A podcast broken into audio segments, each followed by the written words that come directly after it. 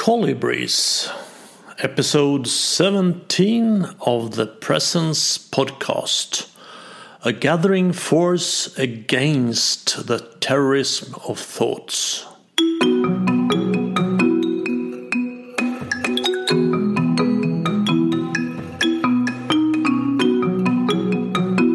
This is Bengt Renander, and I am starting off with some information. I have now posted the dates for my autumn lectures on the website renander.nu. In September, I will talk about love relationships. In October, about the masculine and the feminine. In November, about self esteem. And in December, about Tantra. I will also hold three workshops this autumn. The difference between a lecture and workshop is that the workshop also contains exercises. The first workshop I will do together with Pernilla Christevall, who was in the seventh episode of the Presence podcast, the one about yoga. By the end of September, we together will hold a workshop about Tantra for couples. You will get a basic understanding of what Tantra is and do some simple exercises with your partner. All exercises are done with the clothes on. In mid November, I will have two workshops together with today's guest, Astrid Brink. We enjoyed having this conversation so much that we decided to do some work together. We have not finally decided yet, but uh, I think the theme for these workshops will be about love relationships, masculine, feminine and that we will arrange one evening for singles and one evening for couples. I will post an update with more details on my website, I think in August. I got a recommendation to invite Astrid from one of you listeners. Please continue to let me know about interesting people who work with developing presence in some way. Astrid Brink is a contemporary teacher and integrative therapist from Chile. Her work blends the traditional and non traditional perspectives for human awakening and self mastery.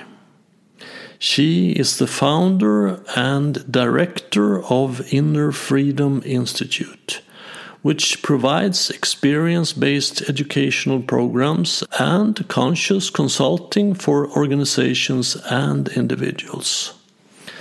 Astrid has done extensive research for almost 20 years about the wisdom behind the cycles in nature and its relation with the process of maturity of the human heart.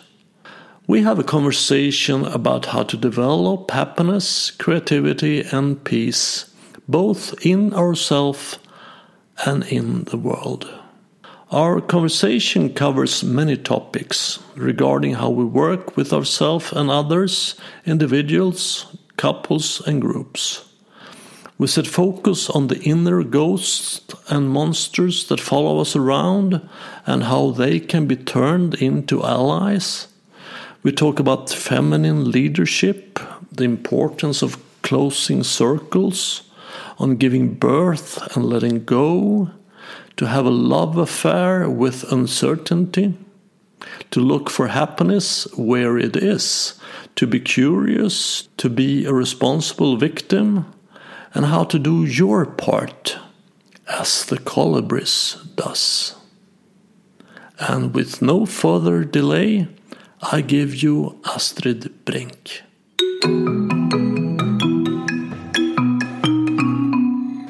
So I have asked you to come here because I'm very curious about your work mm -hmm. with women. Mm -hmm. So maybe we could start out just with you telling, tell me a little bit more about it. What do you do with women, and how do you work with them, and what are you aiming for? Well, I can share with you what is more fresh right now. We just did a weekend of radical worthiness for women. And the purpose, one of the purposes of the work, it's to remember that you are already complete. And I feel one of the biggest pains that we carry, well, as humans, it's to believe that we have to go find something somewhere else. And all is here and all is home. So, one of the main aspects of this work is to close all the circles that we carry unfinished. So we can recover all that energy, all that power, all those thoughts, all those beliefs, or all that investment can be transferred to my present so that I can be here really fully, all of me to love. Okay, so it's, it's about to stop to look for happiness outside of me in the future and instead look for it inside of me now. Mm. Is that the right way to put it, or? I w- I wouldn't put it like that. No, how would I, you I like put to it? put it in the positive. What what it is, not what it's not. Okay, and what is it? And it is about being fully present to express and share my love. It's a hindrance for that in society today. Yeah. What is that hindrance? What do you see? Well, this is more than feminine or womanhood. Mm-hmm. I, I feel that this is a more human question and a human Yeah. aspect. And I believe that every unfinished circle or every story or any relationship that we have experienced that is not closed inside of us, that is not complete, it's taking all of our energy. And then it becomes a little ghost that is following us around. And it's following us no matter how far we go. And it's knocking on our door, and it's talking through us. In some cases, it's a monster that is actually moving us. And in the moment uh, we look at it and we look at that circle or that experience that we haven't really closed, then we can recover the power that is there. Okay, so, so we experience uh, events in our lives, in our life, and they can be closed or they don't get closed. And if they don't get closed, you will carry them with you. Yeah. Can you give us some example of what that could be? a relationship Yeah. that ended not so good and i just put it somewhere and i avoid looking at it and it, it just goes in the darkness of my heart and um, a parent a traumatic experience an abuse uh, a job that you left but you were not able to really feel gratitude for it and really close that circle fully in your heart so that you can own it it's also about owning like mm-hmm. owning all those experiences. So mm-hmm. searching for what is this own to own. Okay. and what i don't own owns me or what i don't take takes me or what i don't own defines me. Yeah. can you relate to that? Yeah, absolutely. And I mm-hmm. guess that mostly that is kind of mostly it's painful feelings that I don't want to own. yeah. The pain of maybe being left mm-hmm. or being dismissed or excluded excluded. Yeah, yeah exclusion creates a lot of pain yeah, That's why including also including my life, like having all of me is like walking and carrying my scars with some kind of sweet dignity. So how do you do that? I I always speak about this inner freedom process, mm-hmm. which has certain steps that are general, and for each person, the way we do those steps can vary. Yeah, But the first one, I call it acknowledgement, mm-hmm. which is the curiosity to, to search for it, to be after it, and oh, where is this pain coming from? And kind of ask myself and do an inner inquiry or inquiry in you or support you through your own inquiry. And once I find it, I am curious and I'm looking at it and I observe it and, and I open my eyes from a different perspective rather than the victim. I can look at it from the adult and say, oh, uh-huh, there you are. yeah. Okay. So you are not so identified with it. Well, in that moment, probably you are, because it's outside many times. But just to start, you know, training the muscle of looking at it from the adult perspective. Yeah. That okay, this is also mine. I've Yeah. been fighting with you. I've been rejecting you. Okay, I'm going to look at you now. Yeah, yeah, uh, and in my inner map uh, that describes the same area, Mm-hmm. Yeah. the, the the one that you call the adult, I maybe should call the self. It's the same place. Yeah. the one that can have a look at my feelings and my thoughts a little bit more neutral from the outside Mm-hmm. Yeah. Mm-hmm. and be curious instead of being identified with being afraid or, or in despair. I can, say, hmm, interesting. Yeah. Yeah, what's happening here? Yeah. Like, who are you? Yeah, Like, say hello. Yeah. Rather than running away from it, suddenly we stop and turn around and say hi. yeah. Okay. To the negative feeling, Yeah. Or whatever that is. or to the pain, or whatever. yeah. Yeah. And, or the loss, or some grieving that I didn't cry. Sometimes it's tears following me that just want to cry. It's like Mm-hmm. every pain, I see it like a river that wants to reach the sea through me. Mm-hmm. So sometimes it's just a river that wants to cry. Yeah, and it's not necessarily something bad it's just it's just something that needs to go through me yeah. And then you go to this adult, the, the witness, the self, and just be curious about it. be curious. So we create a field like in um, in the seminars we create a field first to call the adult and to go from that place. It mm-hmm. doesn't have to be this whole process of owning doesn't have to be a heavy mm-hmm. suffering mm-hmm. process. It can be joyful when i'm curious and when i know what it will bring to me then that curiosity gets stronger and stronger as i close more and more circles Yeah, in my experience, when you come to that point and see yours, your ego a little bit from the outside, I very often laugh because it's Yeah. so ridiculous what I'm doing. I can laugh at it. I get in touch with humor.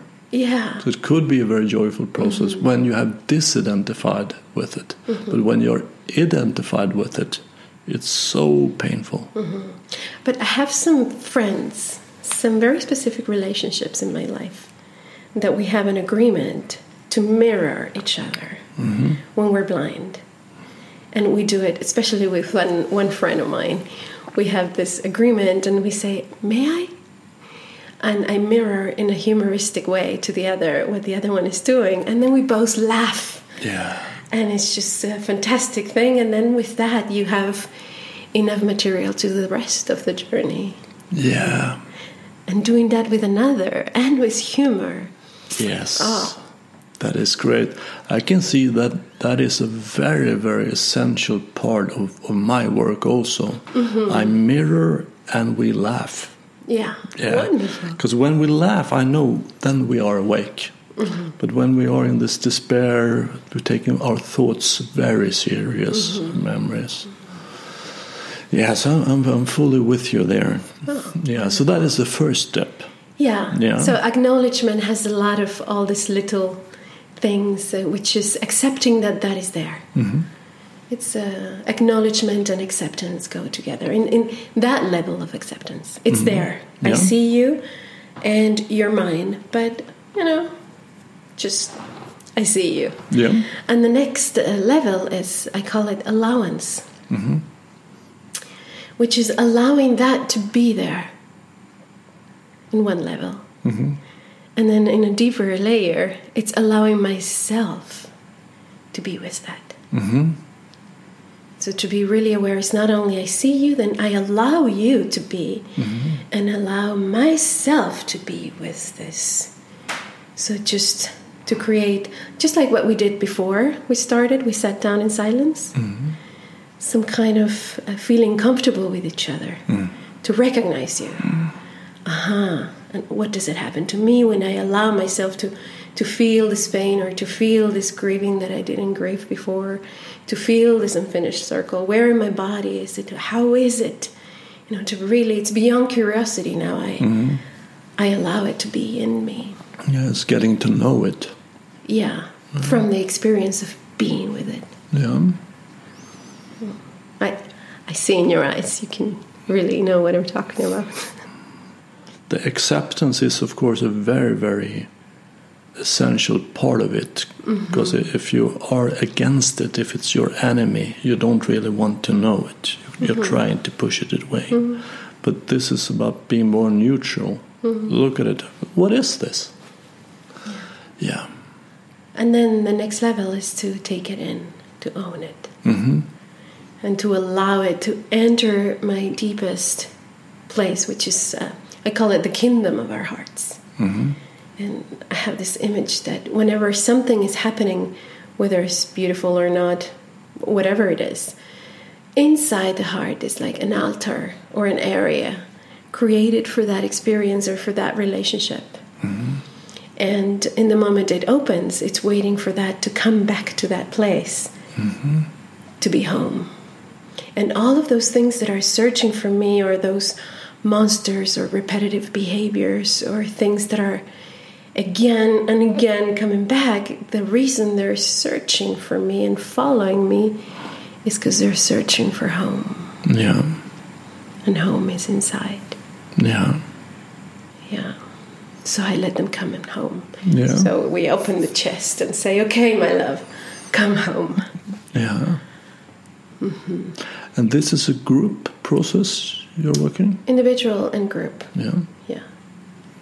This is one of the fundaments, this circle I'm explaining to you. Yeah. Yeah, I come to think about an exercise that I do sometimes, and that is to take the pain and make it as a person or a monster or mm-hmm. whatever. Mm-hmm. You let the pain have a body, Yeah. and then you meet it, you sit against it, and, mm-hmm. and you have a conversation with it. First, you, you talk to the pain, and then you tell the pain how much you hate it and you want to get that it should, should disappear. And the next step is, is that you, you change seats, and then you go over and be the pain. Yeah. Beautiful. Yeah, and you tell the person why you are there. And it always ends the same way that the pain is an ally that comes to me because it wants to help me. Mm-hmm. There is a message there mm-hmm. that I have lost myself. I am, I'm not in contact or I'm not acting from my true self. Mm. That's why the pain is there. Mm. That's a beautiful way to see it. Yeah, Very so- powerful. Yeah, very. Yeah, so this is a kind of uh, not healing in the mystical way, but uh, it's it's, it's a way to to to be free of old pain. Yes, this is why I call it inner freedom, this process, the process of inner freedom. Um, yet, I find that it's so important for me the difference of being free of something than being free to be.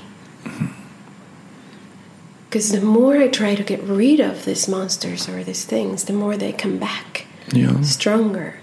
But it's through owning them and giving them a good place inside me that I can recover that treasure. Exactly Yeah. what you're talking about. I speak about the treasure, so the jewels, which is the next step. So after I let them in, then there's a process of surrendering and letting go inside, which is really different than letting go or throwing outside. I let go inside of me. Hmm. And then I can witness the treasure. And I can witness that jewel through my behavior. So the next experience that is similar, where I'm behaving absolutely in a non present way, hmm.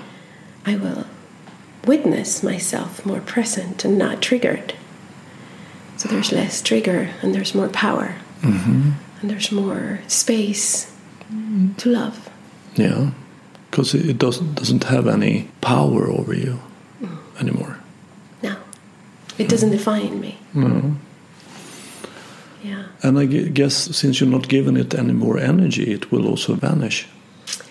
This is something I'm also very careful with mm-hmm. to always remain humble mm-hmm. Um, because we have scars. And I also believe that the nervous system carries information for the rest of our lives.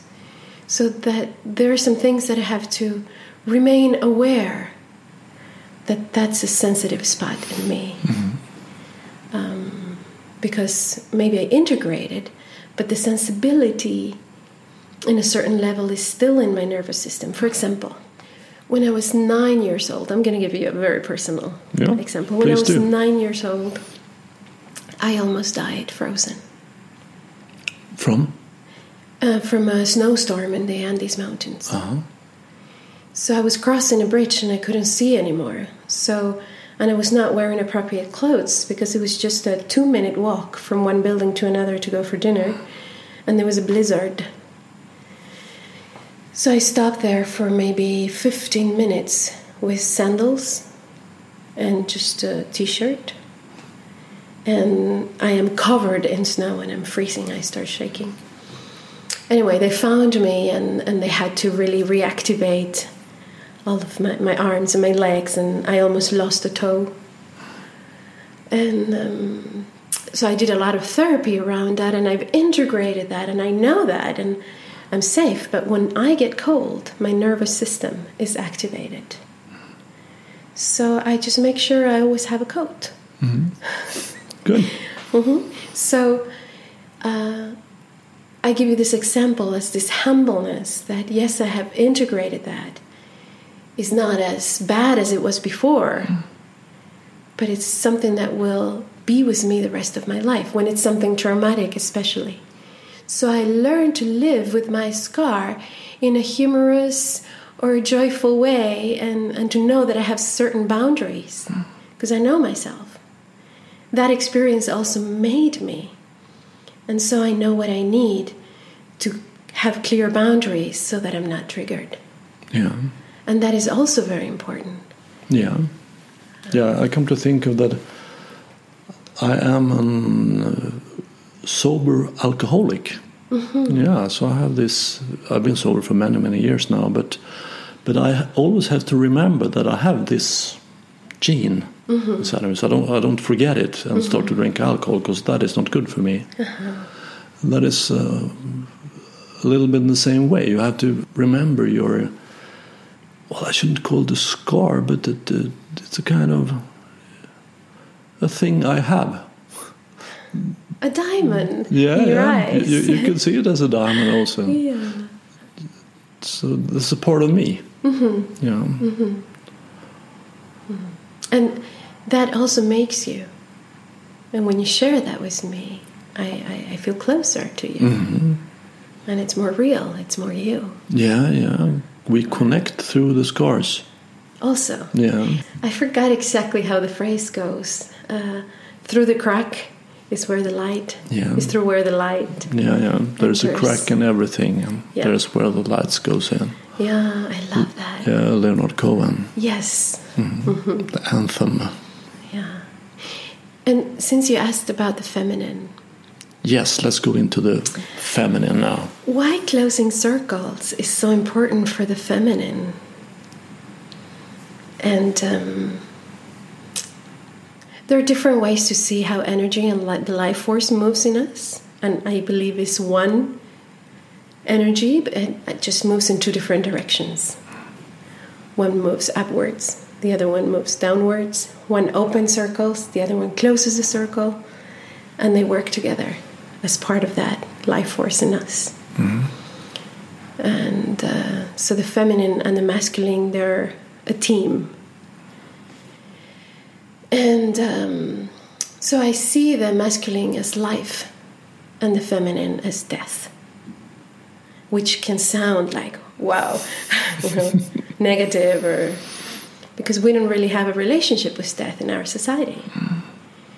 We relate with life, with starting circles, with having more and receiving and receiving and like the first half of every circle is about me receiving yes and then the other half of the circle is about me giving back to come to, towards the end hmm. so every closing of a circle it's a little death Yeah. So you would say that the masculine is about starting circles and the uh-huh. feminine about closing them. yes Okay. So it's life and death as part of this one circle, that it's a container together. It's not two separate things. Mm-hmm. And, and, and there's a place that it's mixed together. It's not mm-hmm. uh, two entities of energy, it's mm-hmm. one thing that moves. So the masculine goes opening this circle and the feminine goes closing the circle, and in the middle is love. Mm-hmm. Love can live in this container.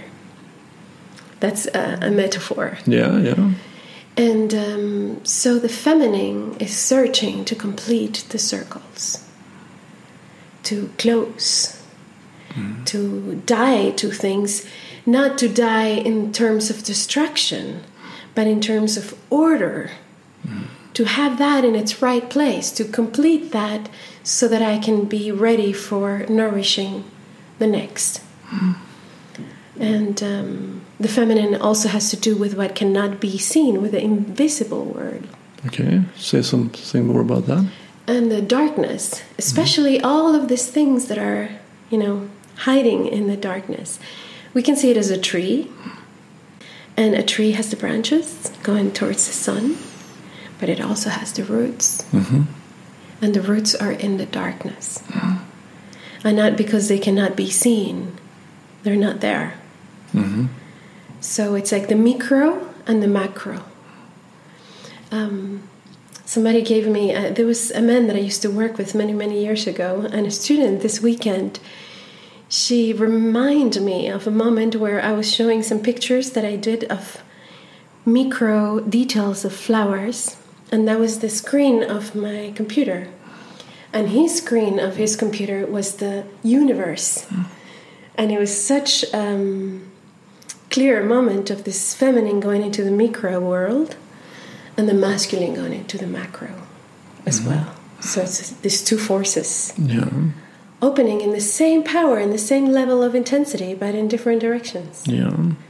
And the feminine are the roots in the darkness. Yes. The masculine are the branches up to the sky. Mm-hmm. Yeah, mm-hmm. And the feminine is always searching to complete, to complete Yeah. the circle so that the mm-hmm. energy and the nourishment for the next circle can be available. yeah, And it, it's in service of life, it's in service of the masculine. yeah. It's not in service of itself. No. So, uh, of course, uh, it's very obvious that every person needs both.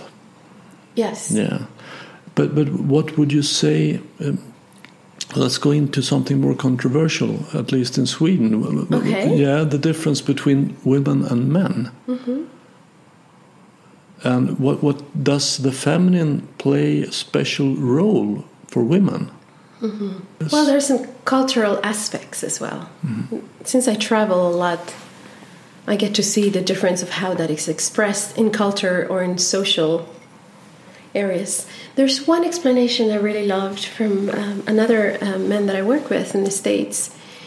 He uh, pointed, so now I'm pointing you uh, my hand and the index finger and the um, thumb.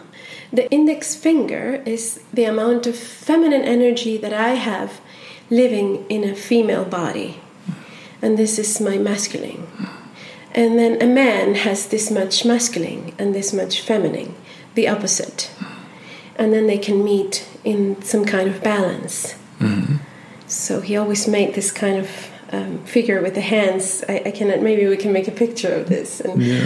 Um, well, it, it turns into a square when you put the. yeah, like a rectangle. Yeah, exactly. um, which could also be a circle or some kind of a spiral Yeah. drawn in a different way. Um, and here I'm talking about women embodying uh, womanhood to have the opposite as men, which is my expertise.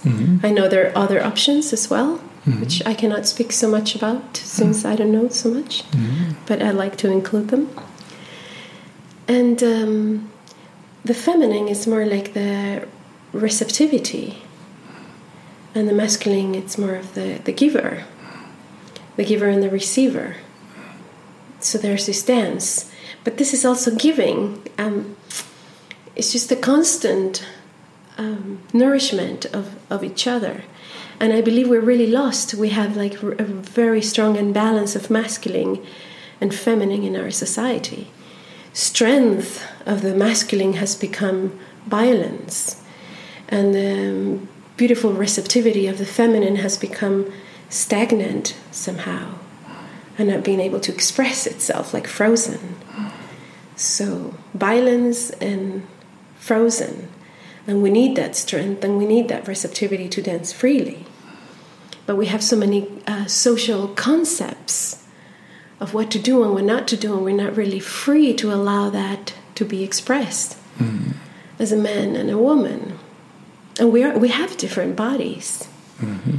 we have a different physical structure, and that's just obvious. Mm-hmm. And um, so I'm not going to try to be a man in this body and how to embody a woman. And one of the aspects to, to bring it more to real life of every day, for me, this is personal, as a woman, where my search of the feminine is to surrender, to really surrender, to feel vulnerable and safe enough that I can just lean back and surrender. And through that surrender, allow all the beauty of life just to come through me. And um, yeah. Mm-hmm. And the masculine can hold the space for that surrender and be amazed and hold this. Yeah, how can I put that in a word? Yeah, yeah so it looks like a tree. yeah, the tree, yeah. yes. Mm-hmm and that dance. And um, also, the cycles of women are faster than the cycles of men. Mm-hmm. A way that I understood this is just a metaphor to understand it, but it, it is in nature, so we can we are also made of the forces in nature. Mm-hmm. The menstrual cycle in women it's about 13 cycles in one year. And every stage of this cycle, we go through four different um, moments or four different areas. Yeah, which and which areas? So there, it changes from woman to woman, but I'm just going to say one uh, general. Mm-hmm. Um, the bleeding days are a little death. So there's death happening. Mm-hmm. And it's the closing of the last circle. And when that death finishes, the first day after that, it's some kind of birth. And all this new energy is rising. And this is the moment when you can bring a woman to climb a mountain and run a marathon and go play. And you can have a play date in those first days because it's just this renewal, reborn energy. Then comes uh, the next stage, which is more towards the ovulation and essential life force. It's more there, so you can have another kind of play date that uh, the energy is towards life, life force, and more about ecstasies of being alive. And as women, if we can surrender to that, it's just a beautiful thing. Mm-hmm. And then the next stage is after ovulation, which is the archetypal, archetypical aspect or stage of womanhood and motherhood to nourish. Like, how can I support my family? How can I support my community? And it's a moment where I have a lot to give. So it's um, like the archetype of, of the breasts that are feeding humanity, you know, and then we can embody that and then in the last part is more of the um, space for myself. To be on my own and to be one with all. By being on my own. Mm-hmm. and being present. And it's more silent. And this is when you can invite your woman for a meditation retreat or mm-hmm. or going silently by a lake.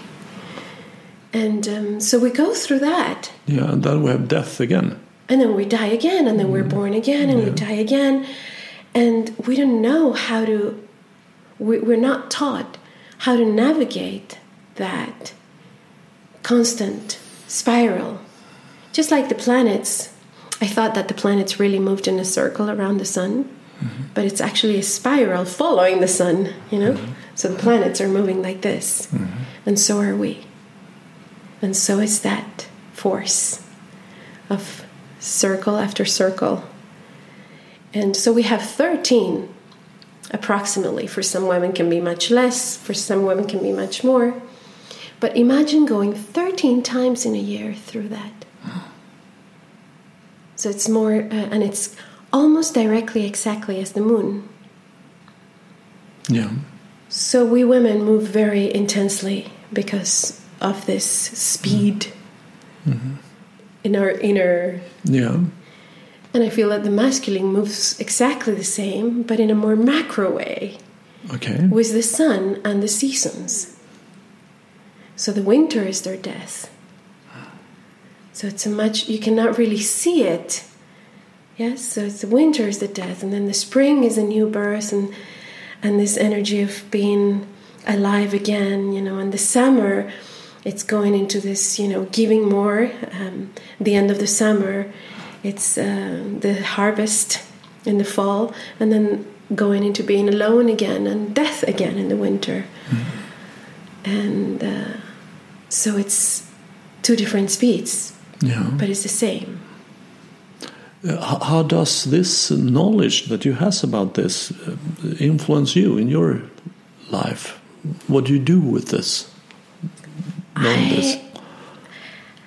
Now it's more integrated. When I first saw this, I was in awe, I think, for a year. Realizing, wow, this really affects my whole system. And how can I support that which I cannot change because I'm made of that? And I, I didn't choose how to be made. And I'm just made of that, and these forces are moving within me.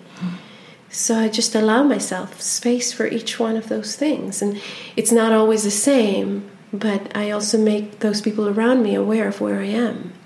And my needs change and my boundaries change. And so I go with a lot more grace in my way of relating in my family, my relationships, in my work, uh, in everything, Yeah. because I have a more clear presence. Yeah, we have a society that don't acknowledge this in any way. Mm-hmm. Can you see this in your masculine way? Does it make sense? Yeah, it makes sense to me, absolutely. I had a cli- client just the other day, and she it was just before the bleeding days, and mm-hmm. she just said that I would just for one or two days be alone and just take care of myself, go mm-hmm. go inwards. Because if I were allowed to do that, I think it wouldn't be any problem. But she, you know, she has to go to work, and she's a boss and has a lot of things to do, and it's very painful. There are some companies that are creating something called the green rooms, uh, spaces for meditation and for silence or for yoga, so people can go spend at least 20 minutes during the day when they need to recycle.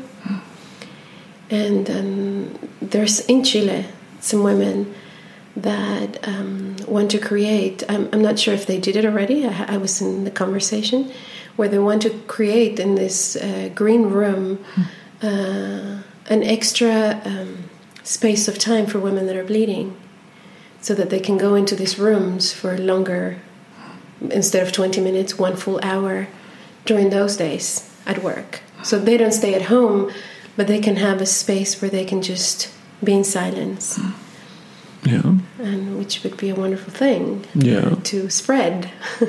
Yeah, but to to to do that, you have to acknowledge that there there is a difference between men and women, and, and women have special needs, special tasks, and men also have special needs, but it's it's a difference. So, so uh, I think a lot of people now are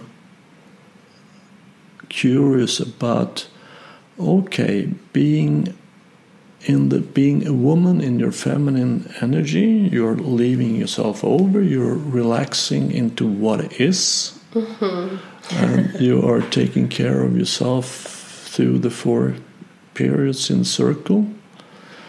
But um, how do you navigate in a very masculine society?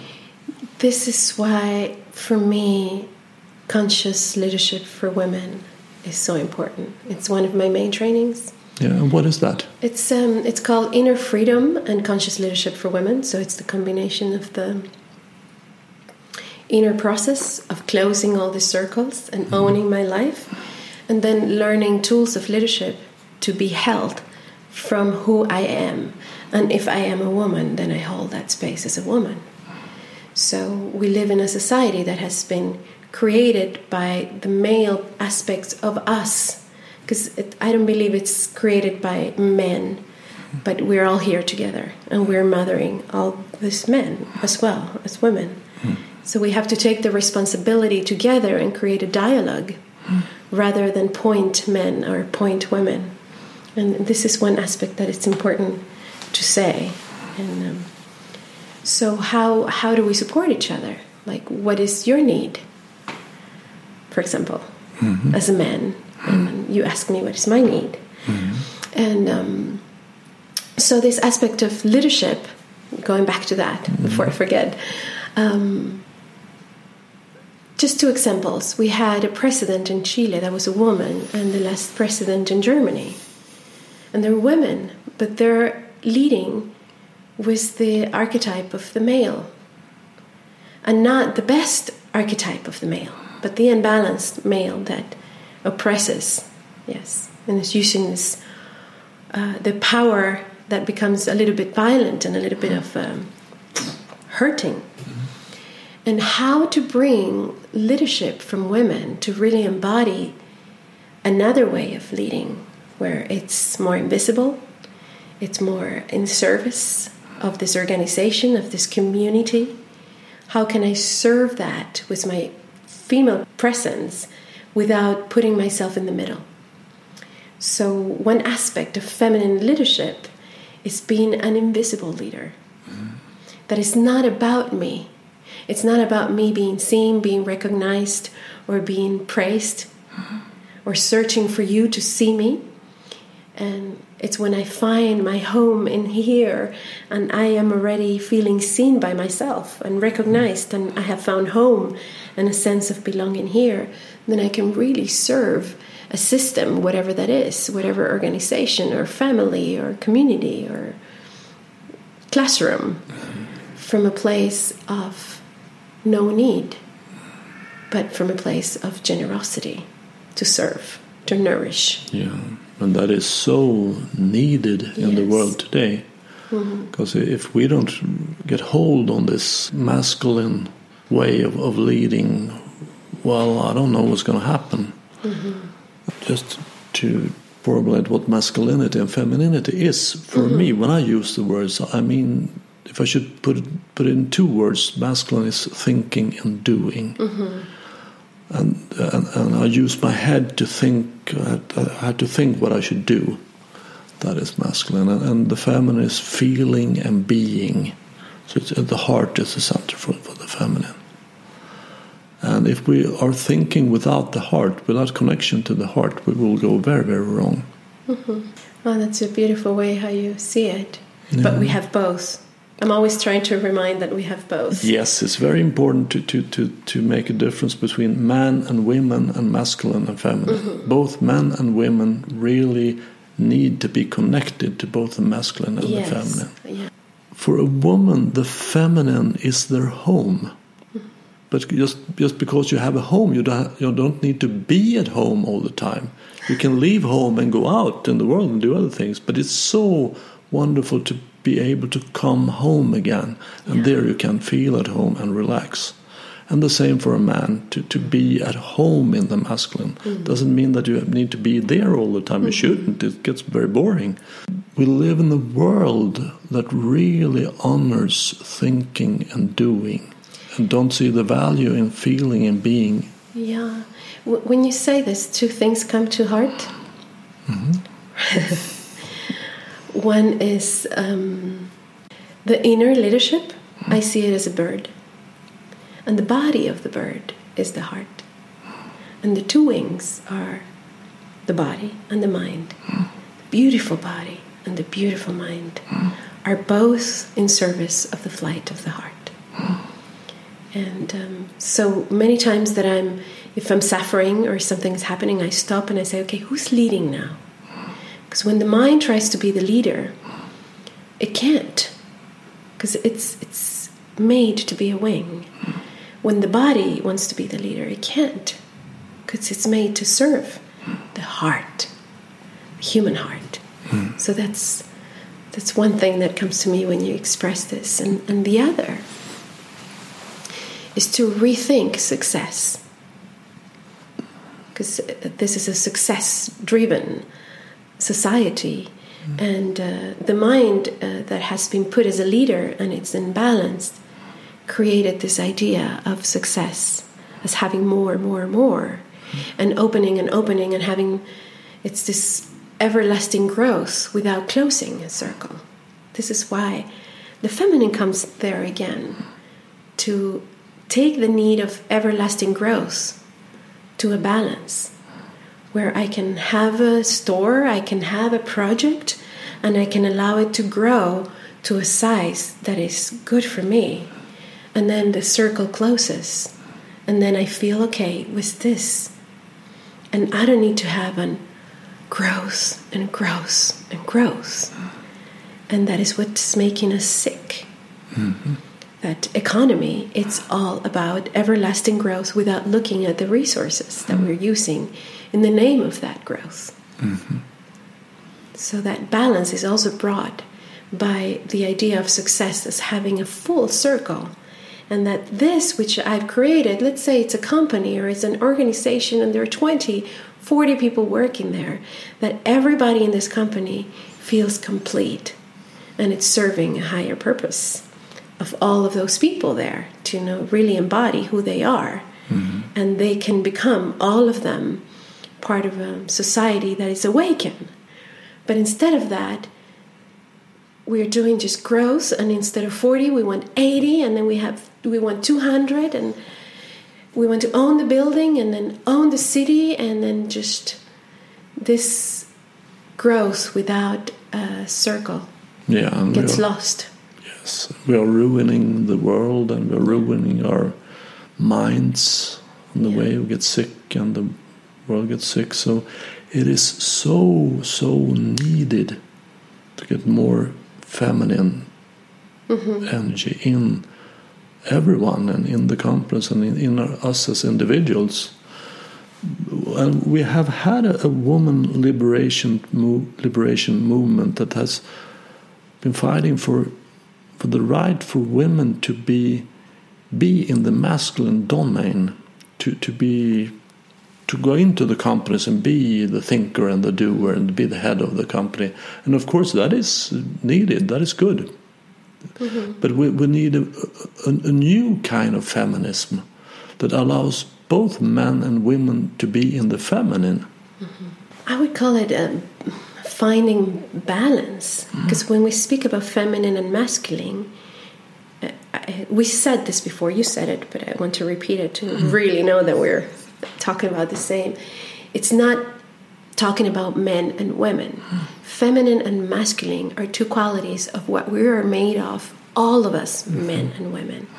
So, as a society, we need a balance of that energy to be also the masculine needs to come back home in balance, and the feminine needs to come back home in balance. And this, um, we could talk for hours about this. Uh, revolution of women that is happening today in, in the Western countries mm-hmm. or in countries that are more free. I was just seeing a, a documentary yesterday about the women in Israel, some women that really don't have the right to do much, and there's a judge telling them if they can divorce or not, and they're really forced to to live the life that they're told. And, so we need some basic freedom that is not in every country in the world. And we are a whole. So we need to have like every part of the world included in this movement. But it's good that it starts somewhere. Mm. And um, and to have all men and women going into this more aware way of being in the world. Like the the feminine for me is being alive, is this surrendering to life, and the masculine is entering the world with that life. So they cannot go separate. Mm-hmm. So, how can we create some kind of revolution where we all learn to enter and create and build with a more sensitive and a deepest respect for that life that is within us, within the other, in our surroundings, in nature, in the earth, in everything. How can we do that? Yeah, how can we do that? That is a very, very good question. So let's let's put it to you. How can we do that? well, I'm doing my little part, mm-hmm. which reminds me of the story I heard once. There was a fire in the forest, and and all the animals are running out, and then the colibri, the hummingbird, is taking drop by drop, going to a pond and throwing one drop in the fire, and somebody says, "What are you doing? Like it looks like you're really wasting your time." And and the colibri says, really proud, I'm doing my part. Mm-hmm. And I feel like the colibri. yeah. You know, to, to work with those people. I, I don't work with big, big groups. I like the intimacy of smaller groups and and really witness the transformation in the life of those people and then really trust the ripple effect mm-hmm. Of another human being that it's more aware, more awake, and has an impact in their family, mm. in their work, in their community, mm. and in the world. And I see it, I get all amazing feedback mm-hmm. uh, from them, from the people around them, from the partners, mm-hmm. from the organizations where they work at. They're curious what's happening with these people, you know, that mm-hmm. they really start making a difference by simply be more present. It really, um, I, I don't think it's it's a recipe on how to do things, on how to move, but really how I am present with me will create the how naturally. So it's, yeah. Yeah. Yeah, that story with the colibri, it, really touched me. Huh? it touched my heart. I, I also feel like a colibri. Oh, yeah. colibri. so, uh, and that is really what, what, what, can you do? Well, you can you can act from where you are with yeah. the people you meet. Yeah. And I, I, think that is one of the most, maybe the most important thing that I, I do in my work is is to invite more presence. Mm -hmm. And when you are present, you also get connected to the heart. Mm -hmm. So you can act from the wisdom in your heart mm -hmm. instead of being in, in fears and desires. And then the decisions that we make will be transformed. Yeah, it comes from a deeper level. Yeah. Yeah. So when, when we work in the training about decision making, we do a map of all the big decisions we've made in our lives. And we do the whole process of coming to peace with each decision. Mm-hmm. Even those we did from fear, even those we made from our minds, and own them. Yeah. I made that decision. It's a really beautiful process. Mm-hmm. So we do a decision map. And then when we start owning them, something is transformed inside. So my next decision will have a different quality and the decisions I make make the difference. And that allows you to make the decisions from a more present part of you. Absolutely. Yeah, and for me, that is the self. One of my sons, he, he has a very good, you know, kind of fluffy indicator. He says to me, "That sounds fluffy. That sounds fluffy." and but but but this is actually i can understand that it sounds fluffy to be you know act from your heart um, but when when you come to the present moment you also come to the reality that is a good thing to remember because the only thing that is real is the present moment this is it so when we are in thoughts and fears and desires about the past and the future, that is not reality. Where's re reality? It's here now. So this is really about stop being fluffy. Yeah, and being very have integrity. Yeah. And um, and to act in reality. Yes. So the things that I do makes a difference mm -hmm. for me and for others, for real. Absolutely. No. Like one example that comes to me is communication. When I'm present, when I'm not here, I listen to answer. And when I'm present, I listen to understand and to comprehend the field where I am and how to serve it better. Mm-hmm. So it makes a difference. I really love the way you express it. I work quite a lot with couples. Then I always start with presence, mm-hmm. just to, to be here. It's it's such an enormous difference. If I come home from work and, and just say hi and go and take up my computer and start to work with it, or if I come home and say, Hi. "Yeah, hi," I look in the eyes of Astrid now, and, and we really connect. Yeah. And just this connection could be for just a couple of seconds, but then we shoof. Yeah. Here we are.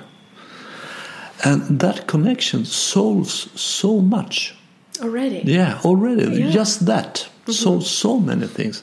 Just to, to have every day spend some time in presence. Mm-hmm. And the next step after that is to, to listen. Mm-hmm. As you said, to be able to listen. I create an open space inside of me that is yours. I think Oh, that, wow. that is a very beautiful Oh, really saying about me. the art of listening. And the next step, understanding. To move around and see how, how does it look for you? How does, does the world look looks from your point of view? Oh, you know, when you see in the eyes of someone who feels understood, yes, yes, you understand, because it is so rare. Yeah. We are so we are so used to be judged. It creates shame. Absolutely, Shame really keeps us from being present. absolutely. So how can we be agents of that worthiness, you know, to really hear, allow the other person to be to feel heard, Yeah. as you just said it. Mm. Yeah, I, I see that that is kind of key word for you, worthiness. Yes. Yeah, Yes, and the other side is shame. yeah, when I'm not present or when I'm not feeling seen. And how can I, or especially in Scandinavia, when I first came here, I was like, what's happening here? Like, people are not really allowing themselves to, you know, bloom or shine or dance or just, you know, or, and then not even crying. Like, there's some kind of shame that is going in both directions and coming from latin america where you know if you're happy people are like screaming on the streets and when people are sad they're like crying everywhere. And people ask for help. There's this solidarity. And here there was some kind of shame in expressing too much joy or too much sadness. And how can you ask for help? And um, and then i started asking because i started coming here 11 years ago. I'm like what is this? And then I learned about the jantelagen, yeah, that it's an invisible social law of not shining too much, of not showing too much, and yeah, not asking for help, and how important it is to say, "Hey, my love," to my neighbor or to whomever I live with. uh, Can you just hear me and listen to each other and and be helped and be heard and Yeah. be seen? yeah, And that takes the shame away in a big amount. Who do I think I am not to not bloom? You know, to not uh, be fully here. We need more and more people that are really embodying being fully human with all of it, with my joy and my grief and my light and my darkness. And um, So, so you see that we, we are many people are carrying around a lot of shame. yeah, Yeah. Yeah. And a way, one way to express that in, in your metaphors is that they have not completed those circles. Yes. Shame is an uncompleted circle. It's an effect Yeah. of an uncompleted circle for many. Yeah, we, we have been talking about the feminine and the masculine in a, a more kind of global and company setting, organiz- organizations. But uh, let's go into relationships. Let's go. Yeah. so, what, what what do you see? Well, I'll go back to what I said to you before in this uh, field of surrendering, of um, allowing the feminine in both men and women to be vulnerable, to be open, go deep, to go into the unknown of each other, to be curious of what is beyond what I don't see. Or now, when I look into your eyes, I can go into the unknown and and allow myself to surrender to that connection. And then, and the masculine, then it's what we do with that connection. Let's go into the world and let's play. Yes, mm-hmm. But um, to allow that direct relationship to go into a deeper meeting of the souls or my intimate most spaces with the other where I can just really be vulnerable. And being vulnerable doesn't mean that I'm weak. Being vulnerable doesn't mean um, that I am wrong. Being vulnerable without shame. And, and so that together we create such a safe space that I can open myself to you and vice versa. And we can listen or create. I really loved. Uh, what you said before about listening to just have a space that is only for you. It's like uh, the relating becomes a sacred space to dive deeper into the humanness that we have that um, gift to be able to go into that space. You're asking me about the feminine way of relating, mm-hmm. or, or how to bring the the feminine more into the relationships with the people that we live our lives with, with our partners, with our children, with all of those people to to be able to, you know, really feel each other, really connect, mm-hmm. and, and how to create a space also that supports that.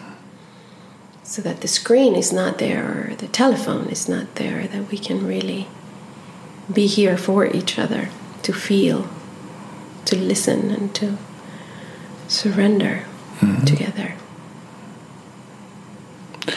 My experience is that it mostly are the women in the relationship that are connecting to me and, and want the couple to come here and, and work with the relationship. Mm-hmm.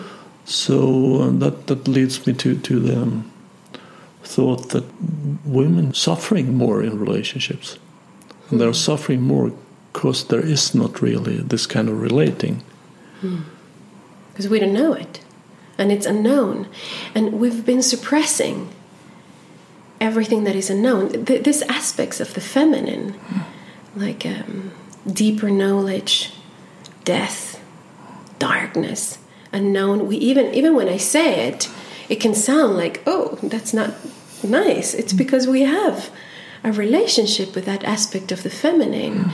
and it's also that aspect of relating. Mm. So we need to bring that unknown into here and be willing to look at that and be willing to let go of the other, be willing to, uh, quotes, lose you. I have to be willing for you to go. And when I look at things and when I'm vulnerable, we might find things that might show that it's time to go. Mm or that it's time to go deeper. Uh, but really be alive. The more vulnerable, the more open we are, the more alive is the relationship, and the more um, space and um, realness is there to be shared. Mm-hmm. Um, so, so that's something we all avoid, even women. We avoid the unknown. We avoid all of these things, and we have so much collective fear. So we create all this amazing world of entertainment to not go there. And when I go in deep vulnerability with you, I will run into those unfinished circles. I will run into those monsters that I don't want to see through meeting with you. And then I will have the opportunity to love them. And then we serve each other when they hmm. come. But I will also run into the vast space of the universe by meeting with you mm-hmm. in that deeper place. Yeah. Yeah, in my experience, the, the, the feminine is also very, very committed to truth. It wants to know the truth. What is the truth? It hates bullshit. Absolutely. Yeah, and it hates just to, to no, I don't want to talk about it, or uh, uh no, we just just let it go. Mm-hmm. No, no, no, no, no, no. We have to talk about it. I want to know the truth. Because the the feminine is searching to close the circle. Yeah, To serve the masculine to open its new circle later. yeah, You know? It's, yeah. It's a beautiful way of seeing it. I haven't seen it with the circle metaphor before, but that, that's a beautiful way to see it. And of course, it's very, very important to close the circle to be able to, to start a new one. It's very important to die before you can get reborn. Yeah. And it's the only way to surrender. Yeah, When the circles are closed, I close them, I surrender. Mm. And then the new comes in, the new wave yeah, in the relationship. So, this stage, or this, let's say we're relating and we have a conflict. Mm. If we dive deep into it and we see it and we're curious with honey and loving mm. eyes, yes, then we can together help each other to close this circle, to see what is needed. And then we have all this energy or space inside of us, inside our minds, that are not busy thinking mm-hmm. about it or how to avoid it, or busy with all the things that we numbed ourselves or make ourselves filling up that mm-hmm. void. Then we have all that space to share the joy of being here mm-hmm. and being together and how can I serve you and how can you serve me? And then it becomes just this dance of serving each other. yeah. But, uh, but that, that really demands that you are present. Yeah. that you can disidentify with the feelings and the thoughts. Because if you are the feelings, I, I am afraid, it's very hard. Because, but when you when when you can see that I, I have this feeling, I own it, it's mine, but I don't identify with Yeah. it. Then we can talk about it, uh, play with it. The way I see that is that when I'm identify, as you say, I, I love mm-hmm. that we have these different metaphors and then we mm-hmm. just bring them together. When I'm identified, it's because it's a huge monster that I'm not taking. Mm. Yes? Mm-hmm. And and when I take it, it takes its right size. Mm. So when I don't take it, it's huge. So I'm opening my arms now just to show you how big it mm-hmm. is. Mm-hmm. This fear, let's say, I'm, I am afraid.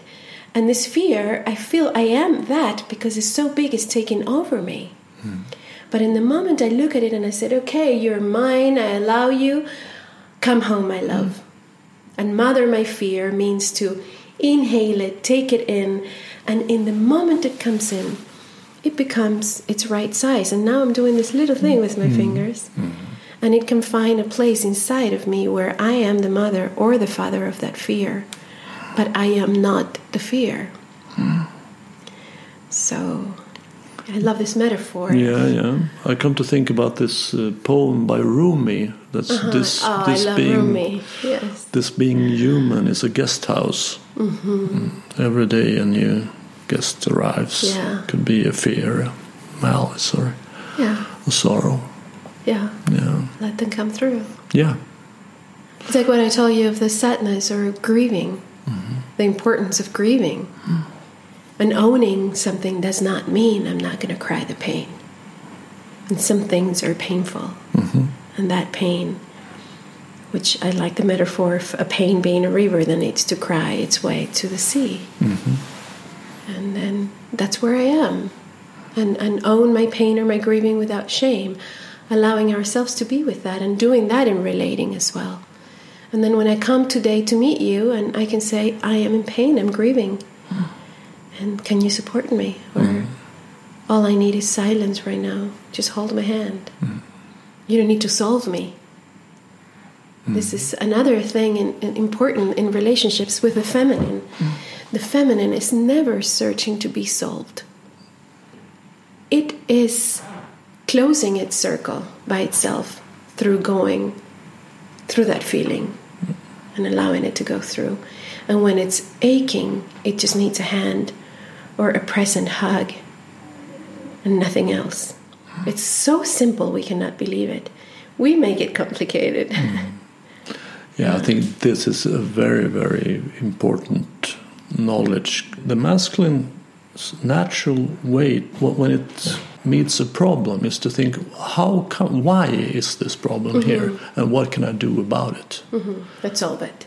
yeah let's solve it and that is very counterproductive to what was actually is needed in that situation because mm-hmm. what's needed is what you were talking about Yeah. just to be there don't be need to be solved Yeah. Yeah, and, and when the feminine can um, feel and go through that from the adult or the being perspective, as you say, can really be and um, allow whatever that emotion to go through, then all that energy will be in service of the masculine to go into the world and solve. But that is towards the world, not inside the relationship. But the masculine has that force of solving. And I have the masculine in me, and, and uh, mm-hmm. I have that, and, and, and I'm always, I'm learning. Mm.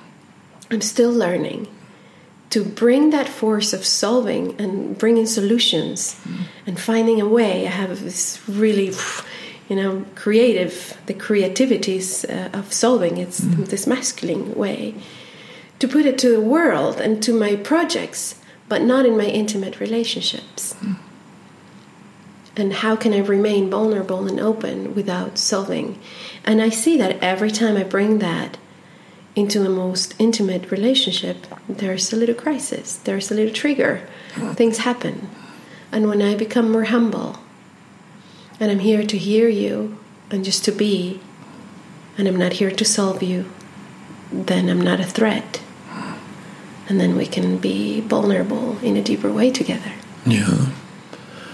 So it is a very good thing to know if I am ending a circle or if I am starting a circle. Mm-hmm. So what is needed now? Mm-hmm. Because it's quite different mm-hmm. things that are needed in starting a circle or ending a circle.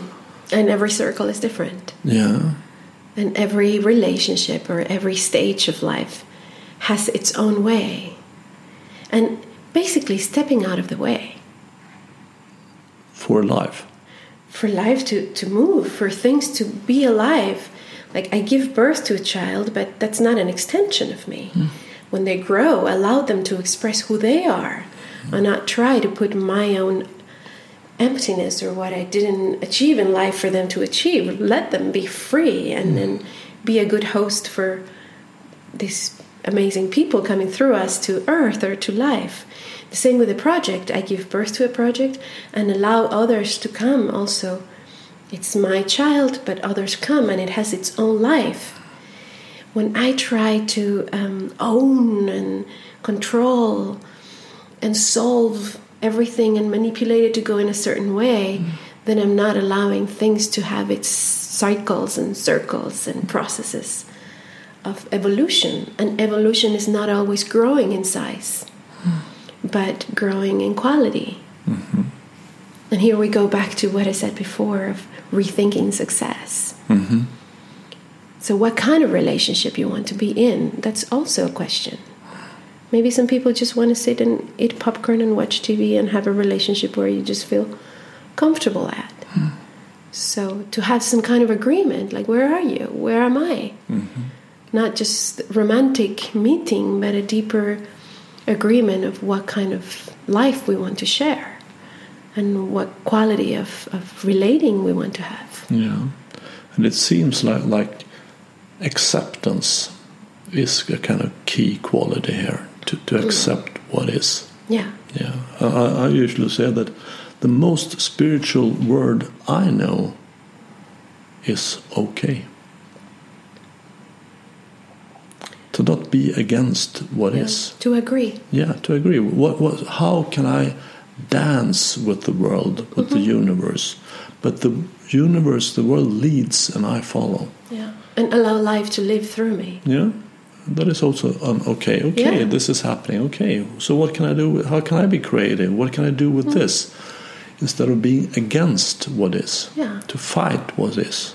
So it's not what happens to me, but mm-hmm. what I do with that and how I can serve it Yeah. where it wants to go. And there is also a good saying that connects to this: "What is in your way, is mm-hmm. your way." So what usually what I, I feel that this is in my way. Should, I should this should go away. But ah. that is my way.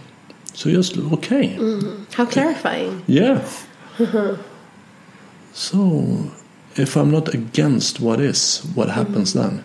So, what would you say to people that have such a clear idea of what they want to manifest and they suffer so much in wanting that, but they cannot really see what is there for them and the way? Yeah. Sometimes uh, I have had clients that have used the metaphor that they, they feel that life is struggling. It's like they are going upstream with a canoe. Always, well, it's very, very hard, everything. They're struggling.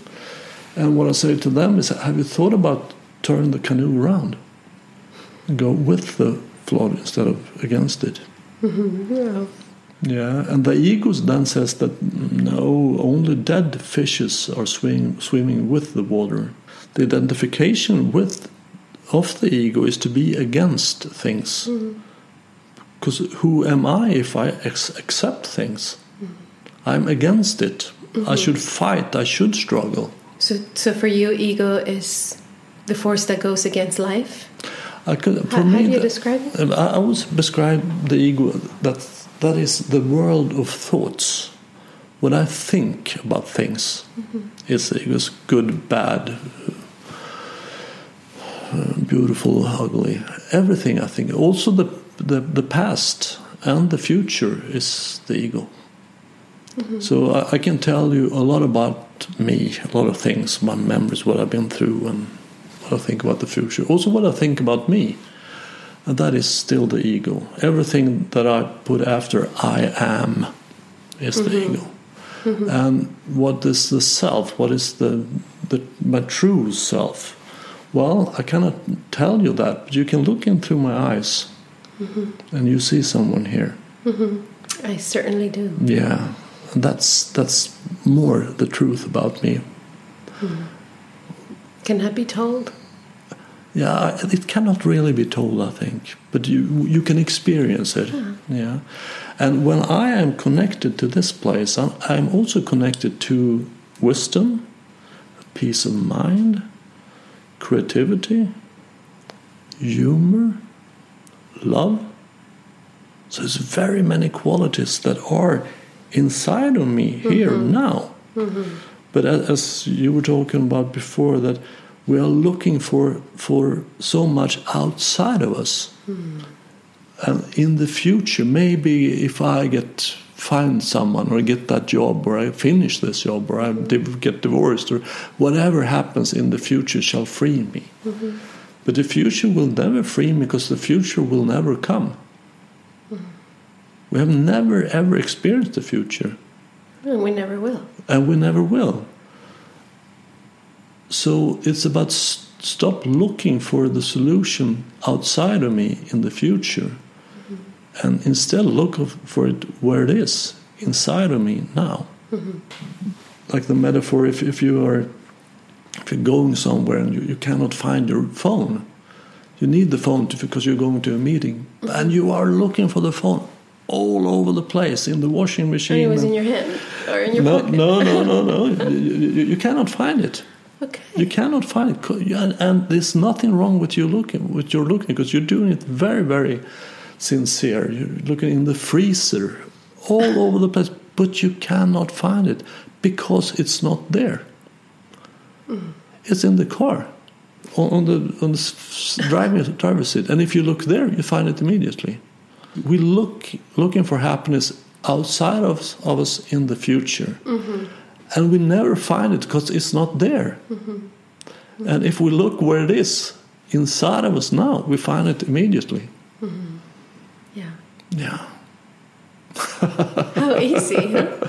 Yeah, in theory, it, it is easy, but it's harder when you should practice it because we are so used to, to, to go into the world of thoughts and, and we confuse that with reality. Mm-hmm. We don't separate thoughts from reality. Mm-hmm. They kind of m- mishmash together to one. Mm-hmm. Yeah, so much thought. Yeah. Mm. I have to say that I have less and less thought. And there is this love affair that I started with uncertainty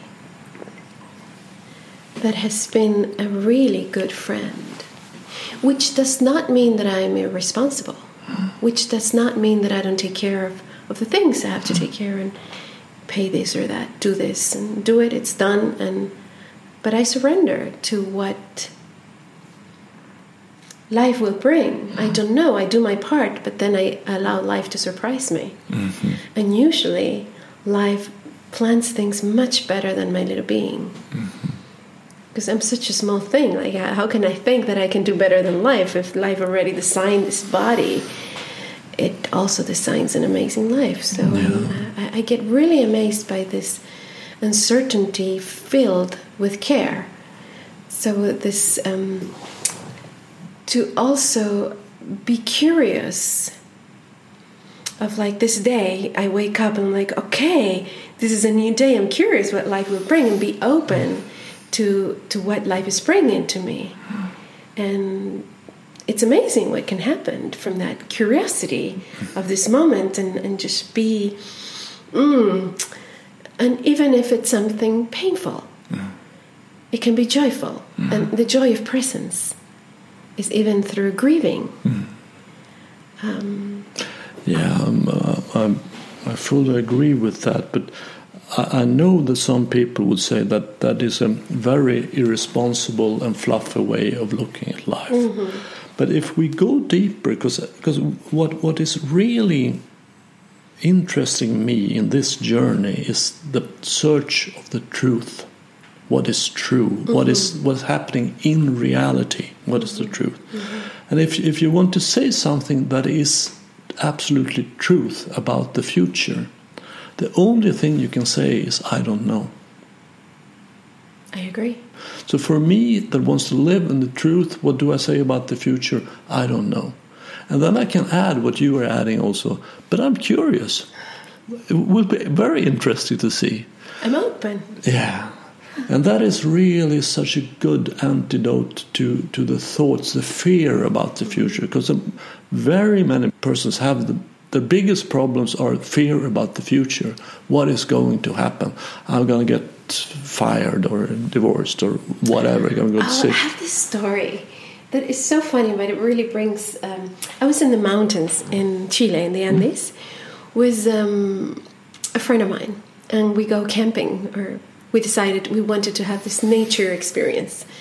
And she's an older woman, and, and so I was helping her. I was carrying the bags, and then we sit and we camp, and and then higher in the mountains, the higher you go, the, the bigger the ants. So the lower altitude, the smaller the ants, and the higher you go, the bigger the ants. And we realized there were like quite big ants there. And we say, okay, let's meditate for a little bit. We were under a willow tree, a beautiful place by a river. And um, suddenly, in the middle of silence, she says, Aren't you afraid of having one of these big ants going into your ear? And I started laughing and I said, "Well, That thought never occurred to me. She's like, I'm getting a bit worried. And I said, Just relax. It's impossible. Two minutes later, she screams. And literally, there was an ant going inside her ear. And I, I grabbed this, this things, I forgot the name in English. And like to take hair away, just going in her ear, and I grabbed this giant ant by a leg mm-hmm. and pulled it out of her ear. And and I was like, wow, what an amazing power of manifestation mm-hmm. through fear. When we have so much fear of the future. and we make decisions based on the fear and, and we, we fill our present with decisions of the fear of the future, we actually create a lot of space for that to happen. Mm-hmm. And, and it's only creating bumpers and or creating this castle or creating protection. And the most painful things are going to come from within, are going to come from those monsters that I didn't embrace before. Mm-hmm yeah, fear. It really manifests itself. Mm-hmm. If you go to a party and you, you're kind of scared that people are going to think you are strange, mm-hmm. so I have to act normal. Mm-hmm. So you go to a party and are acting normal, and that will look very strange. so people, the, the, fear is fulfilling itself. Yeah. yeah. Also, where I was going was that, and, and, and that adds to what you said is that the more complete I know I am, the more grounded I am in my reality or in my life, and the more responsible I am with all of my relationships. It's actually the opposite. Like, not living in the future is not non fluffy or uh, mm. fluffy, or I don't know the way you express it but it can really ground me more and the sense of responsibility of really being present with what is. And um, there's one word that I learned from my mother when I was growing up be careful of what you say and what you make a commitment to because you have to go behind your word. And I really have that, so I'm very careful of what I commit myself to. Mm-hmm. So I said I would be here today, and, and I'm here today. Mm-hmm. Yes? And that doesn't mean that I was living in the future when I made that commitment. I made the commitment and then I dropped it and I arranged all the things that were necessary for me to be here. Mm-hmm. But it was done in a way that it didn't take my presence away mm-hmm. from where I was until arriving to this commitment. Mm-hmm. Or, you know, a lot of my work is organized for two or three years in advance. And I am very responsible with that. I will show up. Mm-hmm. Um, so, but I drop it in the sense I'm not thinking about it. No. Not even what's going to happen right after our meeting. Who knows? I don't know. It's just what you said. I think it's very, very true what you're saying that being in the present moment and focus here, it, it also makes me responsible. Mm-hmm and a, a, very, very good question in a lot of situations is what can I take responsibility for now? Mm-hmm. What can I be responsible for here? Most of the times it is myself. How do I re react? It's hard to be responsible for others. Mm, it's not possible. No, I am responsible for what, what I do. Mm-hmm. Uh, and some some people say, but but I'm a victim of um, you know, well, you can be a victim of, of a lot of things. Yeah. But you have to remember that all victims are also responsible. Mm. You cannot avoid responsibility just because you're a victim. You're not a, you're not responsible for being a victim, but what I do with it, mm. I'm responsible. Exactly. Again, it's not what happens to me, but what I do with what happens to me. Yeah. And what kind of boundaries or what do I do with that situation? Yeah. And here we can open up a whole other conversation about being a victim and what to do with that. Yeah, do. Um, open it. well, um, I like what you said before about it's okay or okay. Mm-hmm. For me, it's more about agreeing. So once I have the experience, is to agree with that. It's like the whole process we did before let's say there's an experience of abuse where I was a victim. Okay, I'm going to remain a victim my whole life of this, or I am going to own this experience. And um, I have witnessed, especially working in Mexico, I worked in Mexico for a few years, stories of victims. So I worked in Mexico for some time, and the stories that you would say, wow, that person is a victim of that experience, for sure. or yeah, I could give you so many examples. But the main thing I want to say is that I witnessed those people owning those stories where they were actually the victim and they took it in in such a way that they became the queens and kings of that story and found the force behind them. And if you look at history, most people that have been a victim of big experiences are those that have become the strongest leaders for transformation of humanity. Mm-hmm. They have made that experience of quotes, you know, being a victim into a jewel and a force towards something bigger than themselves. So we can choose to remain a victim beyond the experience of being a victim. Or we can choose to own it and find the treasure that is behind there. And of course, there are some situations that need time, mm-hmm. that need patience.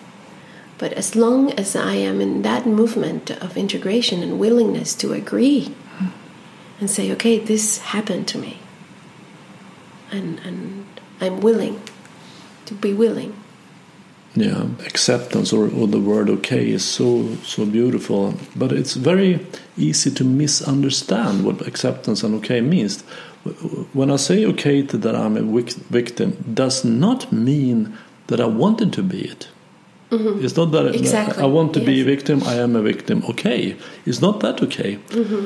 uh, it is just an acceptance of what is mm -hmm. and this world is very very complex and it's it's not fair. That is the truth. Yeah. It's it's unfair. and things are going to happen to me that doesn't happen to other. And some people get a lot worse off than others. Mm -hmm. That is the truth. Yeah. And that I say, okay, does also not mean that I cannot do anything about it. Mm -hmm. Mm -hmm. usually tell a story about you go to the fridge and you open the door and, and the milk goes down to the floor, splash, it mm-hmm. comes all over. And the way to handle that from a awakened place is to say, okay, it does not mean that I, I, I, that is what I wanted to happen. No, I did not want the milk to, to, to go to the floor. I say okay because it's there. Mm-hmm. I don't fight reality. Mm-hmm. And that I say okay to that it's there, it does not mean that I can't wipe it up. I can wipe it up. I got I can spend all my energy to wipe it up instead of being against it. Yeah. So it has to do what do I do with my energy? Yeah. It makes me think of like if I choose to be angry and throw a tantrum in front of the milk. Mm-hmm and I step on it, and mm. then I get all my feet full of it, and then I walk around the kitchen and I just make a bigger mess. Yeah. When I could have used all the energy to clean it up and, and agree with what already happened. Beautiful. Yeah. Yeah. I love this uh, example. Yeah. Do you work especially with uh, victimized people, or? I have worked with a couple of groups. Mm-hmm. I did um, a group of people that had been tortured. Mm-hmm. I grew up in dictatorship. Okay and um, it was a very powerful experience for me when I worked with them. We had um, I think it was a year and a half that we did a weekly um, work together, yeah. and I learned a lot. I, I, felt that I was a student, and they were all teaching me. Yeah, and um, it was really wonderful to witness how they told the story in the beginning of the process and how they told the story at the end of the process. Mm and the beginning of the story was all this emotions and triggers and oh my god it took a lot i think a few sessions of just sharing and, and i'm talking about very powerful situations mm-hmm. of being a victim mm-hmm. taking away your freedom and locked in and being gone through a lot of things that i don't want to mention right now but very strong so when they're sharing these experiences they're really identified with the victim in them mm-hmm and this identification with that, and this pain, and this not agreeing, this fight with that, that we were really fighting with that even years after it had happened.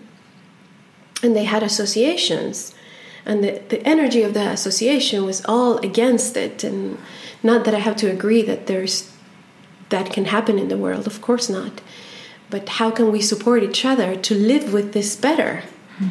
Yes, to take the, the treasure. Mm from the experience so that it's not repeated, but not from this anger. And so when they told the story in the beginning it was all this dramatic experience and really uh, um, couldn't be contained in the group. We had to do it slowly.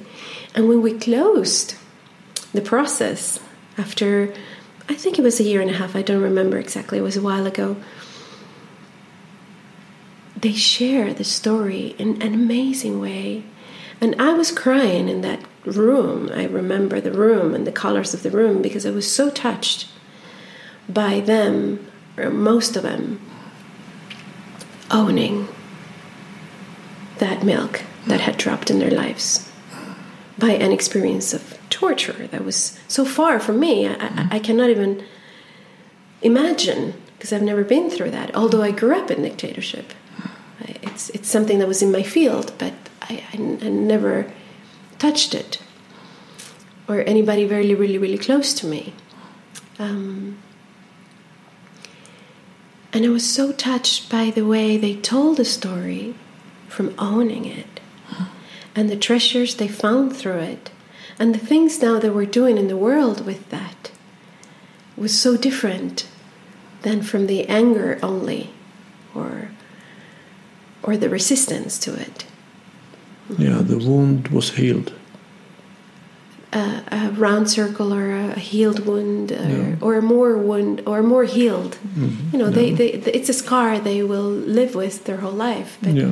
how to say it and how to express it in a way that it there's a um, remaking we were talking about it this weekend like when i own things there's this new significance i, I remake i haven't found the expression in english in spanish we say resignificar to remake the significance or to remake the meaning of that story. Yeah. When I remain the victim, I remain um, more in a childish space also. Yeah. And and when I can own it and and really say, okay, and I agree, this is what happened. How can I live with that? Then it's the most amazing human being coming through that. Mm and, and the most amazing people that I've met that have the ability to go deeper are people that have embraced very painful situations in their lives. Mm-hmm. In one way, we all have been through torture or yeah. being a victim of things. Our own, in our own way. Yeah. Has been given to us. Yeah. Yeah. How can I go with them? That's why I, I, I spoke about scars to carry them with a certain dignity. Mm-hmm. There are things I just have to learn to live with. Yeah. As you shared, as I shared earlier. And but own them as the adult or the yeah. being yeah. that we are. And that can really change the world. Thank you. It's been a really a, a joy mm. to have this conversation yeah, with you. Great having you here.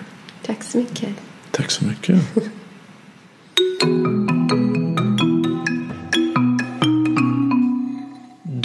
you want to get in touch with Astrid, then there is a link to her websites on my website renander.nu. Making this pod is a way for me to contribute to the fight against terrorism of thoughts. No terrorism harvests more victims than that. Do you want to support the pod? You can recommend it to friends and acquaintances and please go to iTunes and rate it and write comments. Do you know someone who works with supporting others' presence and who you think I should talk to? Don't hesitate to contact me. Simply do it via the contact form on my website.